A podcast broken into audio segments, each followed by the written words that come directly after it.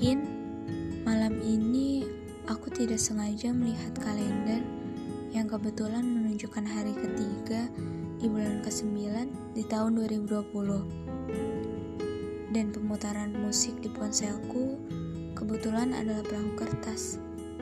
Sehingga membuatku berkeinginan menyampaikan sesuatu tentang perahu kertas. Perahu itu membawa kata-kata cinta untukmu dalam perahu itu mungkin berlebihan dan alay. Namun, memang seperti itu adanya. Sadarkah sejauh perahu itu berlayar, kau tak menyadari kehadiran orang terdekat? Kau memiliki mimpi selama ini.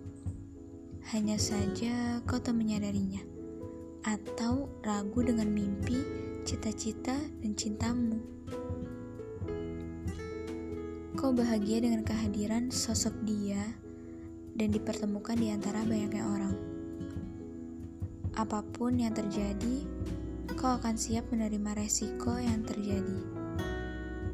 Karena kau tak bisa membohongi hati bahwa dia orang yang kau cintai. Jika sudah ada perahu kertas, maka cukup satu yang kali ini kau buat untukmu. Hanya sebuah perahu waktu, agar kamu sadar berapa lama waktu yang sudah kamu habiskan berlayar bersama perahu kertas. Tak sadarkah bahwa perahu waktu telah membawamu bersama perahu kertas bertepi di pulau kedewasaan?